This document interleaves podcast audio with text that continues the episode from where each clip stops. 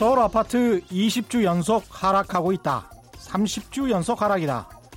언론들이 매주 기록을 경신하듯 기사를 쏟아내고 있지만 정작 그 기사를 뒷받침하는 자료인 한국감정원의 주간 아파트 가격 동향 그것 자체가 신빙성이 떨어진다는 보도가 나왔습니다.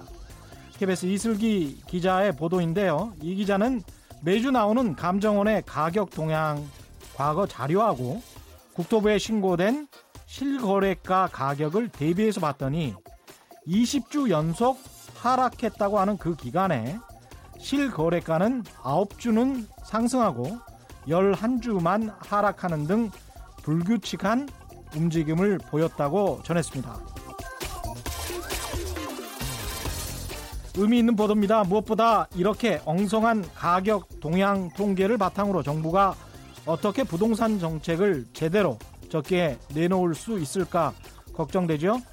그러나 일반 시민들 입장에서는 애당초 이런 한국 감정원의 주간 아파트 가격 동향 같은 게 별 효용이 없습니다. 그런 신빙성 없는 아파트 가격, 가격 동향을 그대로 받아 쓰는 언론의 정보, 뉴스라는 것도 필요 없기는 마찬가지입니다. 부동산은 어차피 지역성, 개별성이 특징입니다. 위치에 따라서 천차만별이죠. 지역 따로, 수도권 따로, 서울 따로, 그리고 내 집 따로죠. 그러니까 전체적인 집값 동향에 일희일비하지 말고 그런 뉴스 볼 바에는 그냥 일주일에 한 번씩 또는 한 달에 한 번씩이라도 주변 부동산 찾아가 보시고 시세를 직접 탐문해서 기록해 보십시오. 그게 정보입니다. 진짜로 정확한 정보. 늘 뉴스를 의심해 보시기 바랍니다. 안녕하십니까. 세상에 이익이 되는 방송 최경령의 경제쇼 출발합니다. 오늘의 돌발 경제 퀴즈입니다. 아주 쉽습니다. 블룸버그 혁신 지수라는 게 있는데요. 2019년 1월 22일에 혁신 지수를 발표했는데 60개국 중에서 혁신 지수 1위를 기록한 국가가 있습니다. 아주 쉽습니다. 미국 아닙니다. 일본 아닙니다. 프랑스, 독일 아닙니다. 바로 여러분 주변에 있습니다. 정답을 아시는 분은 짧은 문자 50원, 긴 문자 100원에 정보 이용료가 부과되는 샵 9730번으로 문자 보내주시거나 무료인 콩과 마이케이로 보내주셔도 좋습니다. 정답 보내주신 분들 가운데 다섯 분 선정해서 제습제 보내드리겠습니다.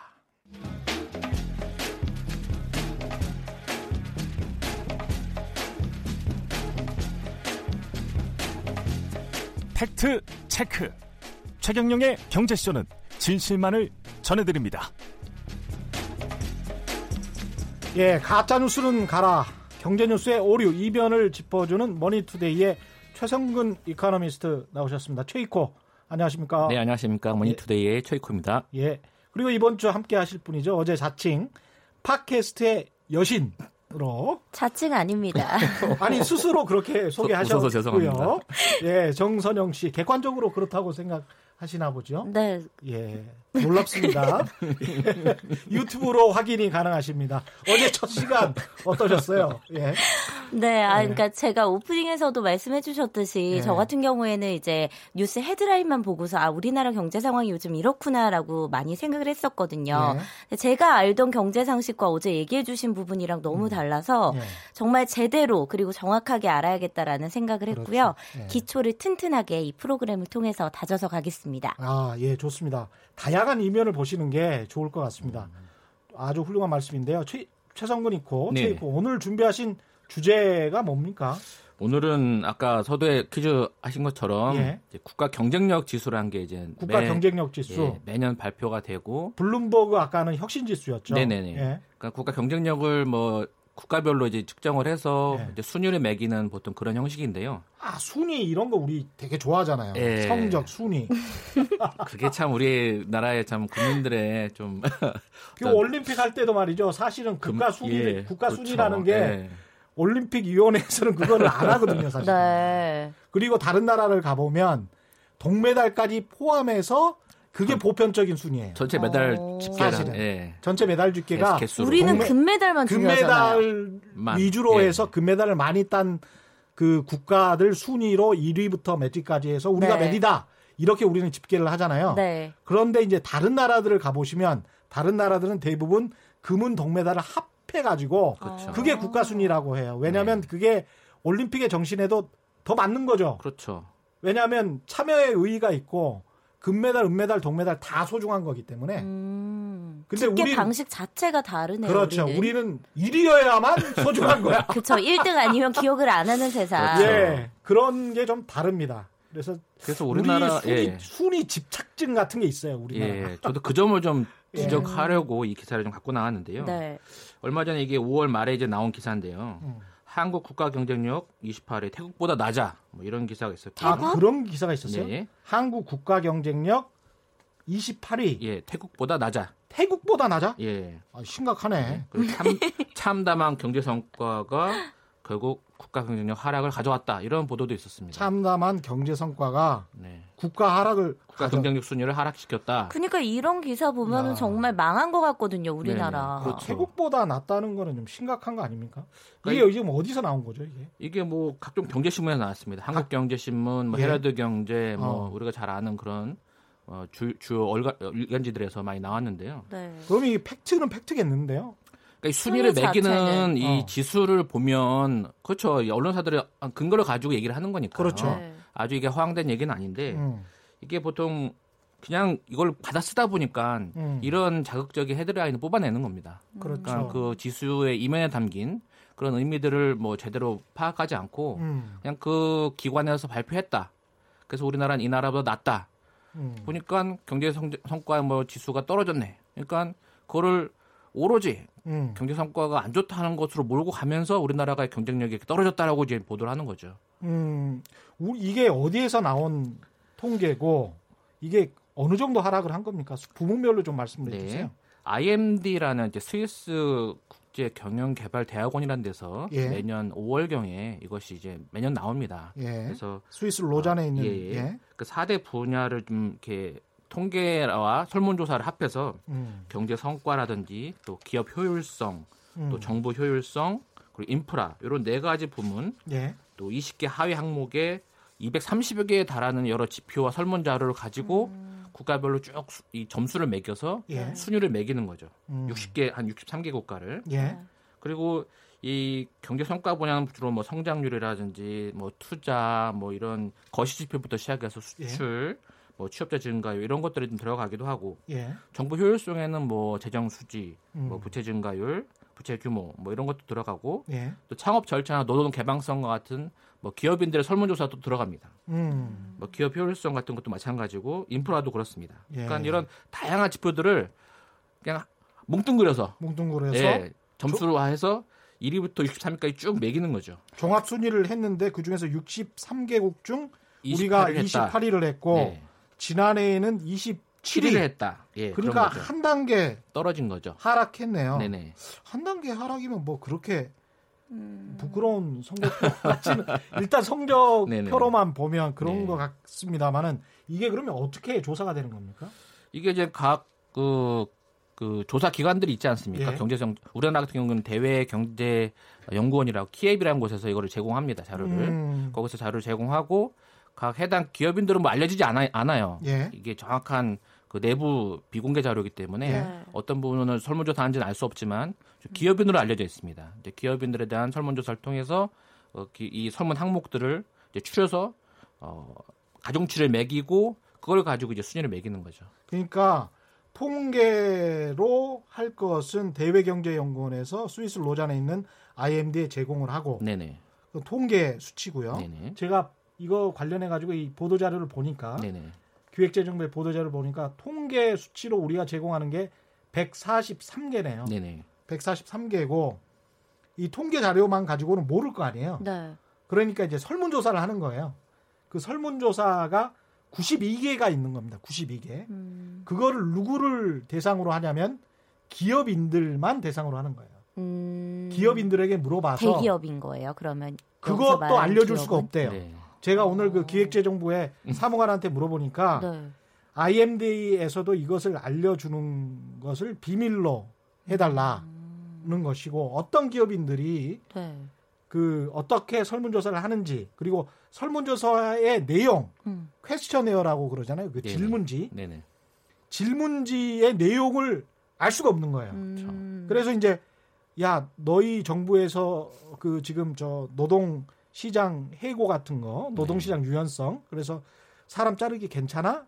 아유 힘들어요. 이번 정부 들어와서 힘들었어요. 그래서 워스트로 어, 음. 가장 나빴다라고 하면 이 효율성이 떨어질 수가 그렇죠. 있습니다. 예. 음. 설문지에 만약에 그렇게 돼 있으면 그래서 이제 설문지의 내용과 설문 응답자들이 누구냐에 따라서 이게 중소기업인이 얼마나 들어가 있느냐 음. 대기업인들이 얼마나 많이 들어가 있느냐 또는 이제 보수 우파적인 생각을 가지고 있는 사람들 또는 그렇죠.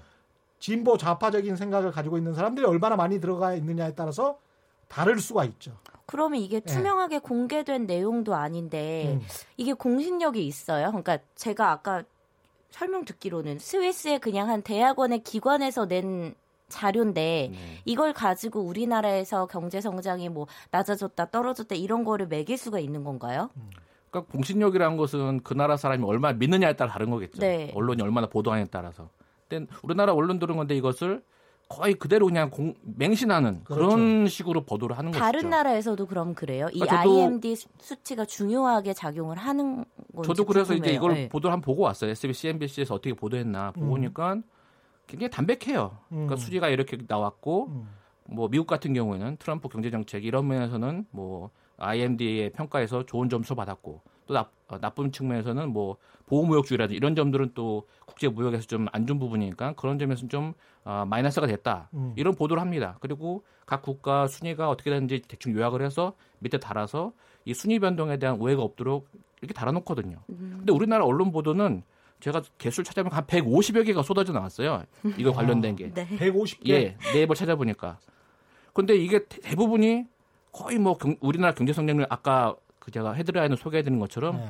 어디 어디에 뒤졌다. 태국보다 그리고 낫다. 예, 음. 참담하다. 경쟁 성, 네. 경제 성과가 이렇게 떨어져서 우리나라 경쟁력이 떨어졌다. 이런 식의 보도가 다수였다는 것이죠. 음. 그러니까 국민들이 보기에는 이게 와 우리 국가 경쟁력이 정말 이렇게 심각한가? 네. 음. 태국보다 낮아?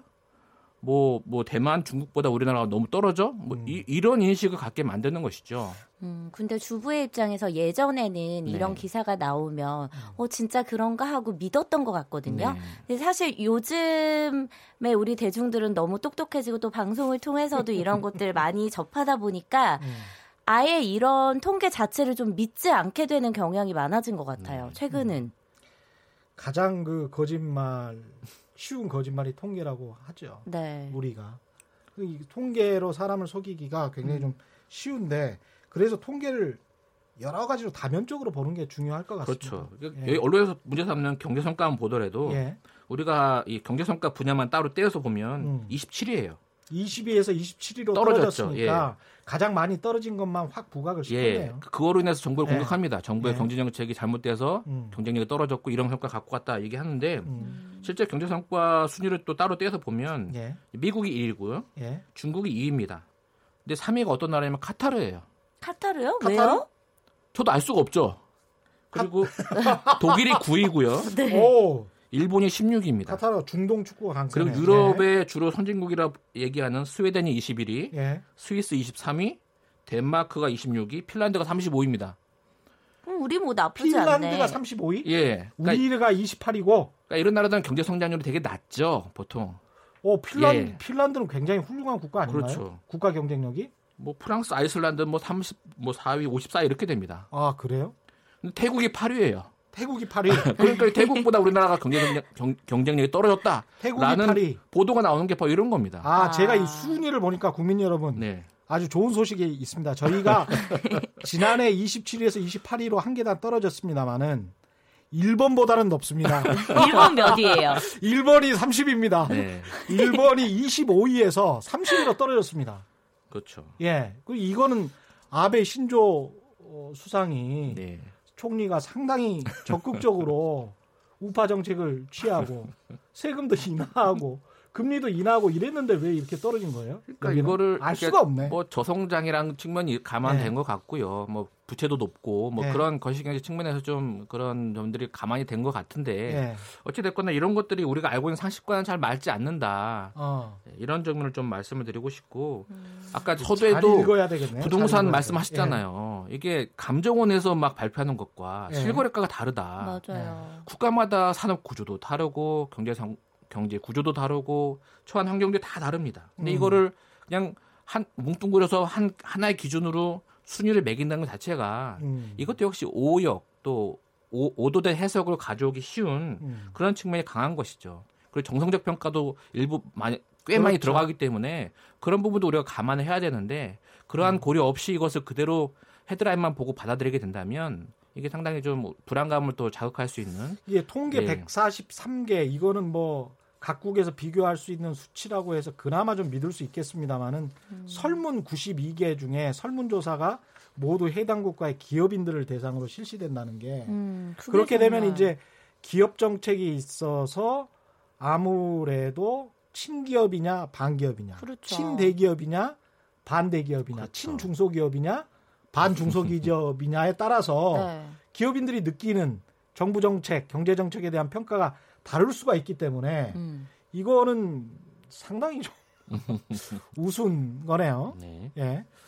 그래서 이게 예전부터 문제가 좀 되어 왔어요. 네. 전문가들 사이에서는. 근데 폴 크루그만이라는 경제학자가 네. 이런 말을 했습니다. 국가는 기업과 달리 예. 단순히 지표 하나로 핵심 내용을 표현할 수 없기 때문에 예. 경쟁력 개념은 국가에 적용될 수 없다. 음. 어. 이런 말씀하셨습니다. 음. 그러니까 뭐 개별 기업이라든지 상품이라든지 이런 데는 경쟁력이라는 개념이 들어갈 수 있죠. 네. 음. 근데 국가라는 커다란 단위는 각 음. 나라마다 아까 말씀드린 대로 경제 구조라든지 산업 구조, 처한 환경 모든 것이 다 다르기 때문에 제도 제도부터 시작해서 음. 이거를 경쟁력이라는 이름으로 포장해서 음. 순위를 매기는 것은 어떻게 보면 되게 좀 아이러니한 일이죠. 그러네요. 네. 이 IMD 국가 경쟁력 지수만 있는 겁니까? 다른 지수도 어- 없습니까? 다른 지수는 없습니까? 음, 다른 지수도 있습니다. 어떤 게 있나요? WEF라는 예. 세계 경제 포럼이라는 여러분이 World 예, Economic Forum 예. WEF 이거 굉장히 여러분이 좀 유명한 건데. 4차 산업혁명 뭐 이런 예, 예. 거를 처음 제시한 그런 포럼이기도 하죠. 예. 거기서 나온 것도 이제 연말에 그- 이건 주로 나오는데요. 예. 이건 우리나라가 지난해 보시면 이 27년 2017년 26위에서 11단계나 올라간 15위를 차지합니다. 오. 아 근데 이게 물론 순위에 집착하면 안 된다고 제가 말씀도 드렸지만 그래도 높은 순위면 기분이 좋은 건 사실이에요. 상승했다고 하고. 요거는 140개국 중이네요. 그렇죠. 140개국 중에 140개국 중에 15위고 네네. 아까 IMD 같은 경우는 63개국 중에 28위. 예. 어느 게 재밌는- 어느 게 맞는지 모르겠습니다. 그러니까 이것을 그러니까 어떤 어. 조사를 어떤 강조점을 두고 가중치를 두고 하느냐에 따라서 다 다른 거예요. 네. 아, 예. WEF 이거 세계 경제 포럼 어, 국가 경쟁력 지수는 세부 항목이 뭐 어떤 것들입니까 그러면? 세부 항목은 보통 예. 보시면 뭐 이 뭐 이 국가 경쟁력에 관련된 뭐 ICT 보급률, 예. 뭐 인프라, 예. 혁신 역량, 예. 뭐 이런 것들이 들어가고요. 예. 뭐 거시경제 안정성 같은 경우는 우리나라가 지난해 1위를 차지했습니다. 거시경제 안전성이 예. 일- 안정성이 1위라고요? 거시경제의 안정도. 말이에요? 그러니까 거시경제가 얼마나 안정적인가를 평가하는 건데 거시경제가 뭐예요? 거시경제 매크로 이카노미. 네? 그러니까 어려운 뭐 말 말고 주세요. 쉽게 예, 예. 설명해 주세요. 설- 거시 경제라는 건 네. 큰 하나의 국가 경제를 이제 보는 단위이기도 한데요. 네. 뭐 우리가 쉽게 말하면 경제 성장률이라든지 음. 네. 뭐 수출, 뭐 고용, 음. 뭐 이런 것들을 주- 주로 보는 그런 단위입니다. 음. 그래서 그런 부분에서 우리나라가 다른 나라에 비해서 안정적이다라고 예. 말을 하는 것이죠. 아, 근데 아까 말씀드린 IMD에서는 경제 성과가 떨어졌다. 이렇게 음. 보니까 이게 안정성을 중요시하느냐 아니면 뭐 GDP 성장률을 가지고 좀 평가하는 이거에 따라 좀 차이가 있어요. 각 상당히 지수마다. 예. 그러니까 이것을 어느 부분에 우리가 이 주안점을 두고 이 지수를 보느냐에 따라 다르고요. 예. 또 하나 말씀드리면 블룸버그 혁신 지수. 블룸버그 혁신 지수. 예, 아까 그거 예, 예. 전에 네네.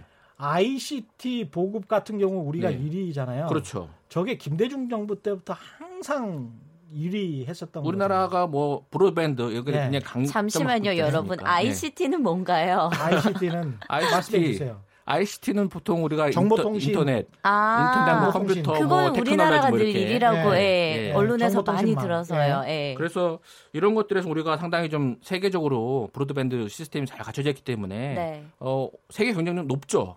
뭐 우리나라 인터넷 보급률도 높고 그렇죠. 이용자 수도 많고 뭐 이러니까 이런 부분에서 강조점이 주어지면 그렇죠. 순위가 올라가는 거예요. 음. 그런데 이제 소프트웨어 개발 뭐 이런 쪽으로 가면 또 떨어질 거란 말이죠. 그렇죠. 똑같은 ICT 내에서도 그러니까 하드웨어 쪽은 우리나라가 강한데 네. 소프트웨어 쪽은 또 약하단 말이에요. 네. 그러니까 그걸 순위에 경쟁력에 넣느냐 안 넣느냐에 아. 따라서 왔다 갔다 할 수가 있는 네. 거죠. 또 그걸 이 설문하신 분들이 얼마나 주안점을 두느냐 음, 이거에 대해서 뭐 얼마나 강조점을 주고 음. 가중치를 두느냐 이거에 따라 달라지는 거예요. 그럼 음. 이런 세부 항목들도 매년 달라져요?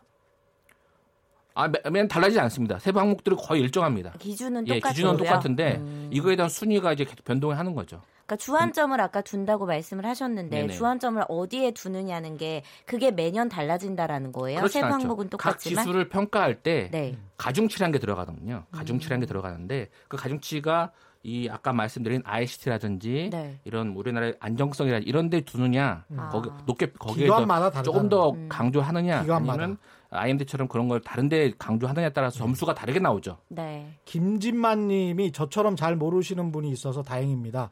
거시 경쟁력이 무슨 거시 경쟁력이 무슨 말인지 몰랐어요. 이런 근데 이제 네네. 우리가 이, 이야기했던 거는 거시 경제 네, 안정성. 뭐 우리나라의 뭐 다시 한번 말씀해 주시죠. GDP 대비 뭐이 우리가 국가 부채라든지 네. 뭐 재정 뭐 부- 부채 비율이라 이런 네. 것들이 우리나라는 되게 타국들이 낮거든요. 국가 채무 비율이랄지 뭐 이런 거. 예. 그게 다른 나라는 뭐한 100% 200% 하는 나라가 많기 네. 때문에 선진국 같은 경우는 우리나라는 고작 한 40%밖에 안 되지 않지 않습니까? 네. 그러니까 그런 부분에서의 강조점을 두면 네. 거시경제 안정성이 좋은 거예요. 음. 그리고 성장률 같은 경우도 우리나라가 2% 후반 뭐 3%대 계속 해왔기 때문에 네. 그런 부분에서도 다른 나라 선진국에 비해서 안정적인 성장률을 보이고 있다 이렇게 보는 거죠. 음.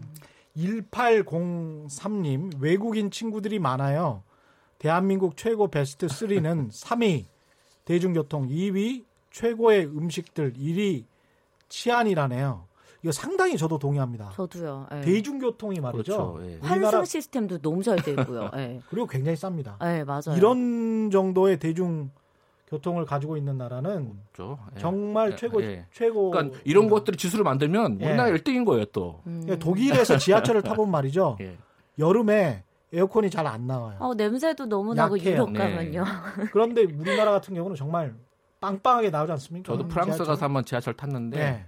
아 너무 심하더군요. 엘리베이터도 우리나라는 너무 잘 돼 있잖아요. 근데 네. 프랑스 같은 경우에는 계단으로 계단으로. 다 돼 있어서 캐리어 그렇죠. 끌고 다니기도 진짜 힘들고. 80년대 70년대 만든 맞아요. 거라서 네. 굉장히 낙후돼 있고 네. 뭐 시설도 굉장히 좀 초라하고 그렇습니다. 효율적이고 가격이 싸고 뭐 이런 것들은 정말 대중교통 그다음에 음식들 굉장히 잘 나오고 있고요. 사 먹는 음식들 특히 그렇고 치안 같은 경우는 우리나라는 뭐 아주 세계적이죠. 그렇죠. 밤에 어, 뭐맘 놓고 다닐 수 있는 네. 그런 나라가 좀 많지 그런 않습니까? 의미에서는 좀 관광 네. 한국이 좀잘 될 수도 있을 것 같기도 그래서 하고. 관광 지수 따지면 우리나라가 꽤 높을 거예요. 그런, 예. 그런 관광 인프라라든지. 세떼님이라는 분이 네. 유튜브에서 이런 말씀해 주셨네요. 어차피 작가가 써주는 대로 읽어야 하지만 최경련 기자님의 생각도 방송에 포함해 주셨으면 합니다. 잘 모르시는 작가가 써주는 대로 전혀 하지 않아서 작가가 굉장히 괴롭습니다. 제 맘대로 한- 하고 있습니다. 예. 수치나 이런 것들은 사전에 제가 잘 보고 팩트만 말씀드리려고 하고요. 나머지는 작가가 써주는 대로 하지를 않고 있어서 굉장히 좀 괴로워하십니다. 정반대로 읽으셨군요. 백승무님, 잘못된 보도에 대한 분석이나 비판도 좋지만 너무 자주 하시네요.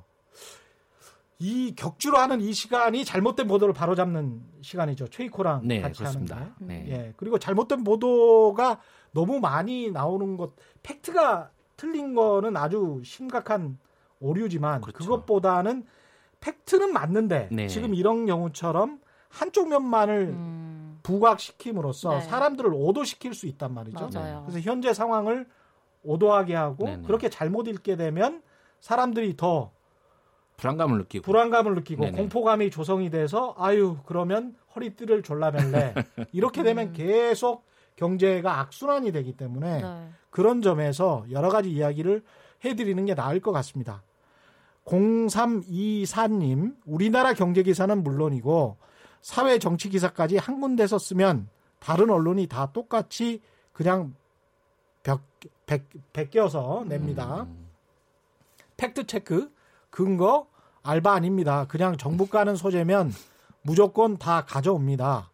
10가지 숫자가 있으면 말씀하신 대로 가장 나쁜 것만 골라 과장해서 보도합니다. 대한민국 경제가 나빠지면 언론이 가장 큰 원인일 겁니다. 이것과 관련해서 6월 24일에 제가 토론회 나가는데요. 네. 이봉수 그 세명대학교 음.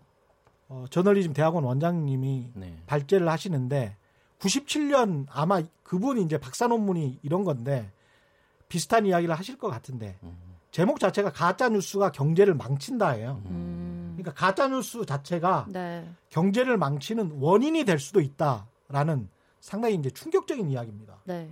근데 이제 97년 외환위기 당시에도 네. 우리가 너무나 그 공포와 불안감을 조성하는 바람에 97년부터 외환위기부터 한 2000년대 초반까지 전 국민이 돈을 벌 기회가 있었는데도 그거를 음.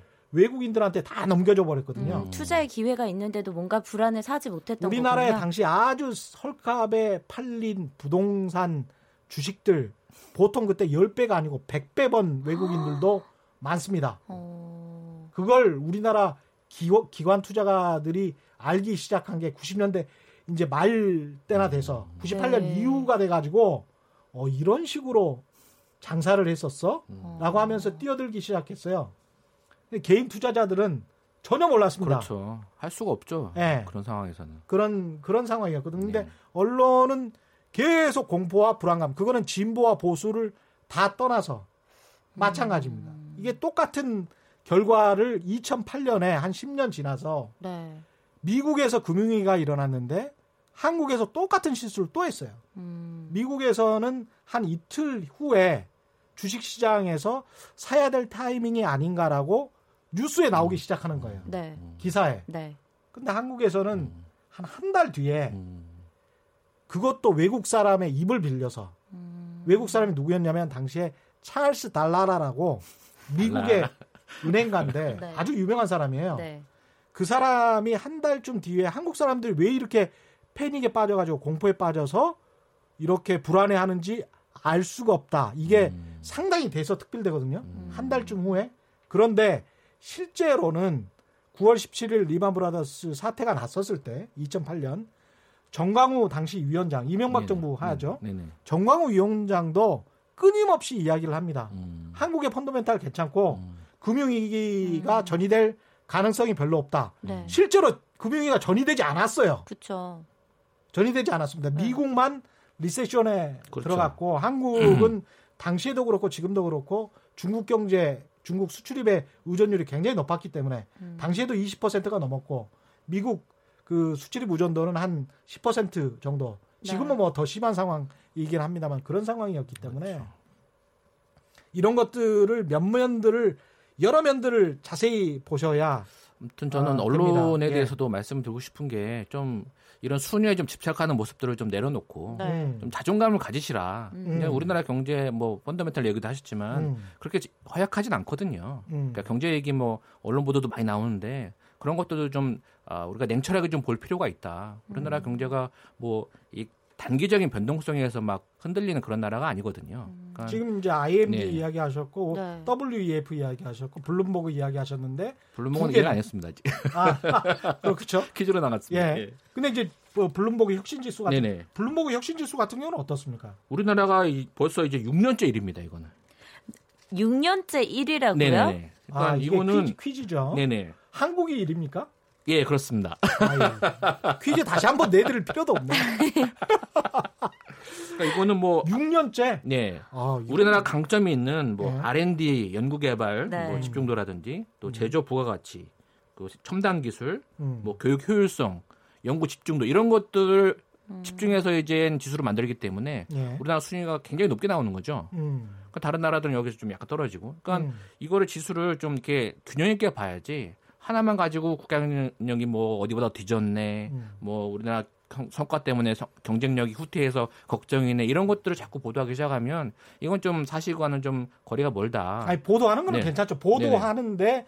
너무 과장돼서 부풀려서 그렇죠. 한쪽 면만 보도하기 보도하면 굉장히 좀 그 나라 전체적으로도 힘들어지고 사람들이 현실 파악을 하는데도 어려움을 겪게 되는 거죠. 그렇죠. 그렇죠.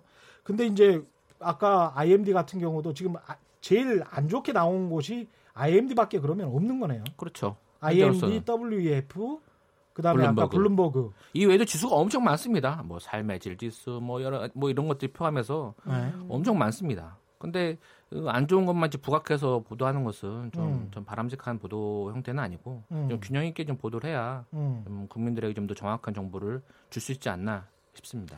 근데 이게 아무리 그러니까 지수가 다 다르다고 하더라도 네.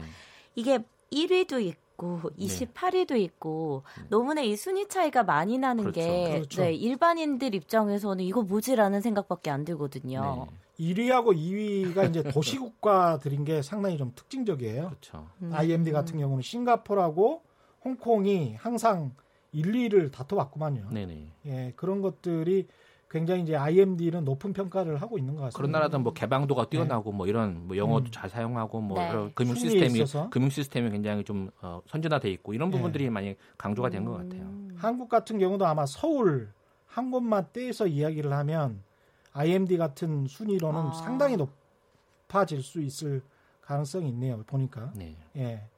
그, 그러, 그리고 이제 전년도 1위를 기록했던 미국은 이제 3위로 추락을 했단 말이죠. 그리고 독일이 아, 계속 지금 문자가 와 있네요. 7346님. 아, 개인 택시 자영업자입니다. 이렇게 성적이 좋은 나라인데 택시비는 왜 제일 쌉니까? 최근에 오르지 않았나요, 택시비? 예. 이렇게 이렇게 그 이익이 상충되는 게 네. 자본주의인 것 같습니다. 음. 또 이런 말씀을 하시잖아요. 쌀값은 왜 27%나 올랐나요? 이런 문자는 안 왔습니다만 저희가 지난번에도 이야기를 했습니다만 그렇죠. 쌀값 조선일보였죠. 네네. 그러니까 전체적으로 물가 상승률이 1.6% 1.6%이 정도 되죠. 그렇죠. 네네. 1.9에서 1.5%로 네네. 2017년에 1.9%였고 네네, 그렇죠. 2018년에 1.5%로 오히려 하락했는데 네네. 쌀값하고 소주값이 굉장히 올랐다. 음. 라는 거를 대서특필 했단 말이죠. 쌀하고 그때 오징어. 오징어. 예. 오징어 값이 오징어 값 많이 올랐어요. 제가 왜냐하면 반찬으로 매일매일 하다 보니까 음. 이거는 정말 실생활에 와닿거든요. 140개 중에서 딱 네. 3개 20% 이상 오른 그렇죠. 게 그것만 아. 과장. 근데 쌀값이 오르는 거는 지금 이게 택시비가 싼 것처럼 택시 운전기사들은 택시비가 싼게 기사님들은 굉장히 불만인 것이고 그렇죠. 쌀값이 너무 싸면 농민들이 불만이잖아요. 그렇죠. 그래서 쌀값이 어느 정도 오르면 또 농민들은 그걸 통해서 그 생계를 유지할 수가 있기 때문에 네. 그렇죠. 농민들 서로 간에 이제 예. 플러스 마이너스가 있는 거죠. 음. 그래서 전체 국민 경제로 봤으면 쉽습니다. 송문방님 국민들이 기분 좋은 이런 기사를 왜 아, 블룸버그 혁신 지수 이야기하는 거군요. 조중동 경제지는 보도하지 않는지. 네. 그러니까 이게 지수가 오르는 건 잘 보도가 안 돼요. 그러니까 음. 저는 예. 좋은 뉴스가 좀 많이 나왔으면 좋겠어요. 떨어지는 것만 예. 강조해서 많이 보도한 경향이 많습니다. 음. 예. 예. 오늘은 여기까지 해야 될 것 같습니다. 같이 나가셔야 될 것 같아요. 예. 네. 예, 오늘 말씀 감사하고요. 지금까지 머니투데이의 최성근 이카노미스트 그리고 청강색으로 함께한 정성 정선영 씨와 함께했습니다. 고맙습니다. 감사합니다. 감사합니다.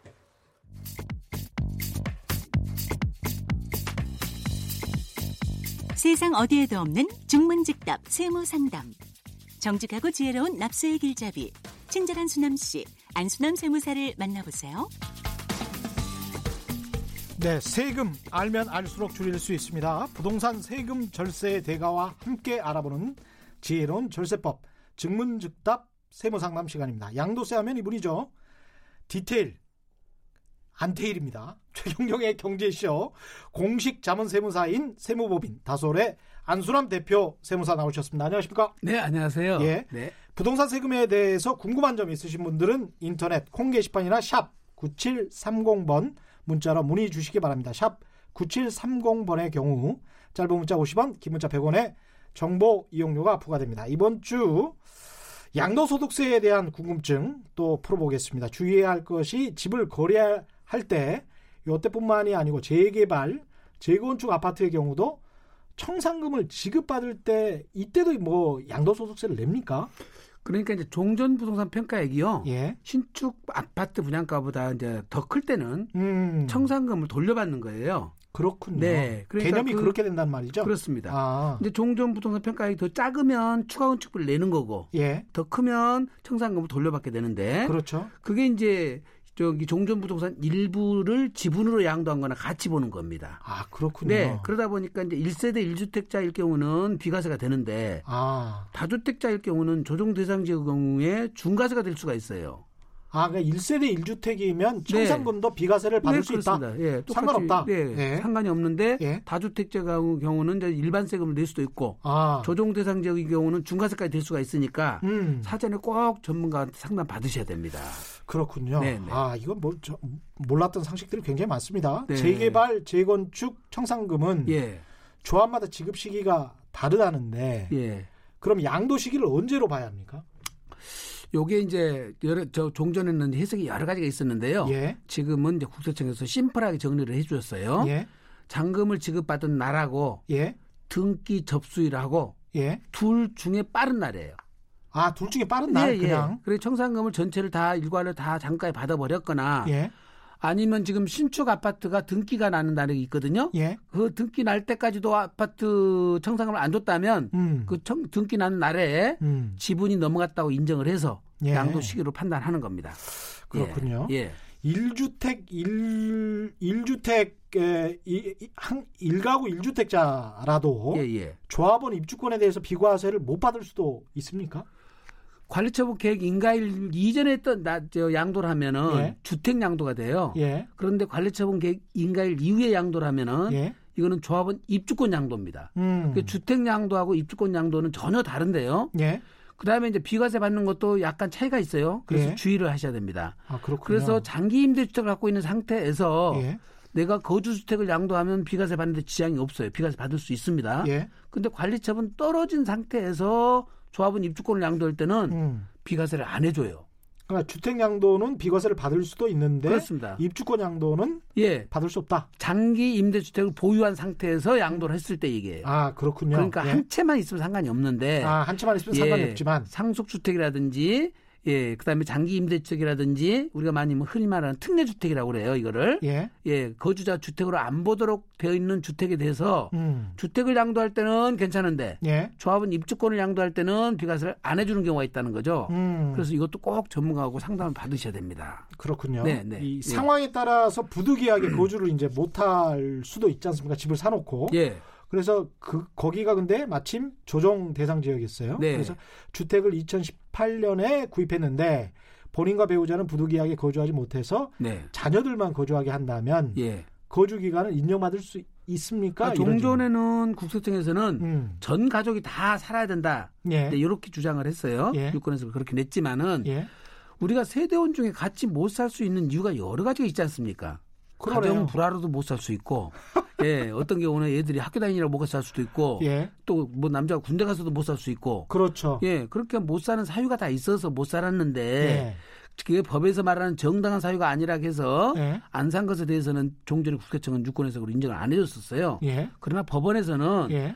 전 세대원 중에서 한 사람만 살았어도 예. 그런 거주를 한 것이다. 아, 그래요? 예, 그래서 세대원 중에 한 명만 살아도 어. 산 것으로 인정이 되도록 음. 지금은 지금 유권해석이 바뀌어 있습니다. 그냥 자녀 지금- 한 명만 거주하고 뭐 네. 해외로 잠깐 유학을 갔다가 돌아왔다 할지 네. 뭐 이런 경우도 있을 수가 있지 않습니까? 그렇습니다. 예, 아, 그러니까 반드시 전 가족이 다 거주할 필요는 없다. 이렇게 알고 계시면 되겠습니다. 그러네요. 예, 예. 임대 수익을 얻기 위해서 오피스텔을 구입했다가 문제가 되는 경우가 이제 종종 있는데요. 예, 예. 를 들어서 집주인은 오피스텔 분양받아서 일반 사업자로 등록해서 부가가치세를 계속 신고했는데 네. 전입 신고를 하지 않는 조건으로 임대했던 세입자가 집주인과 상의하지 않고 주민등록 전입 신고를 그냥 해버린 거죠. 네. 그래서 1세대 2주택이 돼서 양도세 비과세 적용이 안 되는 경우입니까 이거는? 그러면? 지금 이제 오피스텔이 제일 문제예요. 음. 지금 말씀하신 대로 이제 분양받을 때 부가세를 환급을 받게 되거든요. 예. 환급 받으면서 계속해서 이거를 추징을 안 당하려고 예. 일반 사업자로 등록을 되어 있어야 돼요. 예. 그러면 세입자가 주거용으로 써버리면 안 되거든요. 그렇죠. 그래서 특약상으로 주민등록을 전입하지 말라 하고 네. 특약을 맺어 놨는데 예. 세입자가 그걸 저 집주인한테 통보 안 하고 그냥 주- 그렇죠. 옮겨버린 거죠. 어. 그래서 실제 주거용으로 썼다는 것이 확인돼 버리면 어. 주민 저 일반 사업자로 부가세를 신고를 했다 하더라도 음. 주택으로 인정돼 버려요. 그러네. 그럼 본인이 주택 수가 두 채가 돼볼 거 아닙니까? 예. 그래서 1세대 1주택 비과세주라고 팔았다가 예. 이 오피스텔 때문에 2주택이 돼서 예. 비과세는커녕 중과세 맞는 경우도 있어요. 그러네. 네, 세금 폭탄 떨어집니다. 음. 그래서 오피스텔을 갖고 계신 분들은 음. 이런 특약상 써놓고 주택으로 쓰면서 괜찮을 거다 이렇게 생각하시면 안 돼요. 그러네요. 네, 어. 반드시 그건 거주용으로 쓰면 음. 주민등록 전입에 상관없이 음. 주택으로 간주될 수 있다는 걸 꼭 기억하셔야 됩니다. 그러네요. 예, 이게 이런 경우에 이제 세입자는 불안하니까 네, 나중에 혹시 뭐, 뭐 전세금 돌려받지 못할 경우도 있, 고 그럴 예, 거니까 예. 이제 주민등록증을 전입했을 거란 말이죠. 그렇죠. 확정일자 받으면서 예. 주민등록도 전입시켜 놔버린 거죠. 소유자 입장에서 봤을 때는 네. 당신이 아무리 민간계약, 사적계약이라고 계약을 위반한 건데 네. 뭐 이렇게 하면서 이제 좀 화가 났을 거는 같습니다. 소유자 네, 입장에서는 네. 소유자 입장에서는 구제받을 방법은 없습니까? 지금 현재 예. 그렇게 특약상을 그렇게 써가지고는 저희들이 봤을 때는 구제받기 힘들다고 보여지고요. 음. 이제 가령 이럴 수는 있죠. 예. 주거 용도로 아예 쓰지 못하게 예. 특약을 맺을 수가 있겠죠. 아, 이거는 오피스로만 써라. 오피스로만 예, 써라. 주거 용도는 절대 쓰지 마라. 원래 용도로 예, 써라. 불법적으로 용도 변경을 해서 쓴다든지 이러면 어, 그거는 우리가 손해배상을 청구하겠다. 그러네요. 이렇게 특약을 맺었다면 음. 그거는 조금 달라요 이제. 그러네. 왜냐하면 그걸 매일 세입자가 뭘로 쓰는지 예. 거기서 잠을 자는지 살림하는지 들여다볼 수 없지 않습니까? 그러네. 예, 그렇게 특약이 맺어졌다면 음. 조금 억울함이 있다고 말할 수도 있는데 음. 주민등록을 전입하지 말라 이 뜻은 음. 거주용으로 이미 쓴다는 것을 알고 세를 준 거예요. 사실상 불법적인 일을 하겠다. 그렇죠. 예. 이런 이야기잖아요. 쓴 거를 알면서 주민등록 옮기지 말라고 눈 가리고 아웅한 거라서 예. 이거는 구제받기 힘들다고 봐야죠. 네. 알겠습니다. 예. 원래 보유한 주택을 팔 계획이 있는데 예. 팔기 전에 올해 1월에 조정 대상 지역에서 주택을 한 채 더 구입한 경우 네. 일시적 1세대 2주택이 된 거죠. 네, 네. 이럴 때도 비과세 혜택은 있습니까 없습니까? 지금 9.13 조치에서 음. 조정 대상 지역에서 주택을 취득한 사람들은 예. 세제 혜택이 다 없어졌다고 지금 잘못 알고 있거든요. 어, 저도 그렇게 예, 생각했는데. 9월 14일 이후에 취득한 주택에 대해서는 예. 장기 임대주택으로 등록이 되더라도 예. 다주택자 중과세 규정, 음. 그다음에 종부세 합산 배제 음. 이런 혜택을 안 준다는 것이지. 예. 지금 보시면 일시적 1세대 주택 요거 요 요건까지 없앤 건 아니고요. 아, 그렇군요. 예, 다만 그 일시적 1세대 2주택은 예. 새로운 주택을 취득하고 3년 이내에 양도하도록 돼 있었는데 음. 이거를 2년으로 단축시켰어요. 예. 그러니까 이제 축소한 것은 맞지만 예. 혜택을 폐지한 건 아니에요. 예. 그래서 2년 안에 팔아야 된다. 음. 이렇게 알고 계시면 될 것 같습니다. 네, 오늘 말씀은 여기까지. 아, 전화가 있군요. 네. 예, 전화 받겠습니다. 여보세요? 네, 여보세요. 예, 말씀하십시오. 그 재건축 재개발 조합원에 대한 양도가 아니고요. 예, 지역주택조합 아파트에 대한 양도거든요. 예, 예, 요즘 이제 지역주택조합 아파트라고 있지 예, 않습니까? 예, 그게 이제 서울에 10년 이상 된 비과세 요건을 거주한 일, 일가구인데요. 예, 2017년 2월 달에 조합 아파트를 매입을 했고 예. 분양을 받았고 예, 2019년 4월 29일 날 사업 승인 접수를 했어요. 예. 조합에서. 예. 그러면 조합 아파트를 양도를 하게 되면 재건축 조합 하고 같이 취급을 당하는 거예요. 아니에요, 아니에요. 그거는 지, 지역조합은 네. 내 땅에다가 내가 집을 짓고 있는 거잖아요. 그렇죠. 예. 예. 재개발 재건축은 그건 주택수에 포함되지만 이거는 완공될 네. 때까지 주택이 아니라서 재개발 아. 재건축하고 전혀 다릅니다. 그럼 지역주택조합은 분양권으로 인정되는 시기가 어, 그거는 주택으로 인정되는 기, 시기가 네네. 완공된 날이에요. 아 완공된 네, 날을 네, 기준으로 이제 1주택의 여건을 주택수에 들어가는 거군요. 겁니다. 네. 아 그러면 지역주택조합 아파트는 입주 전까지는 주택수에 포함되지 않는다. 그렇습니다. 이 포함되지? 않습니다. 네. 아 예. 네. 예. 감사합니다. 네, 감사합니다. 예, 오늘은 여기까지 하겠습니다. 오늘 말씀 감사합니다. 세무법인 다솔 안수남 대표 세무사와 함께 했습니다. 고맙습니다. 감사합니다. 네, 민경희님, 대한민국 경제가 좋아도 나빠도 내 나라 그냥 사랑하렵니다.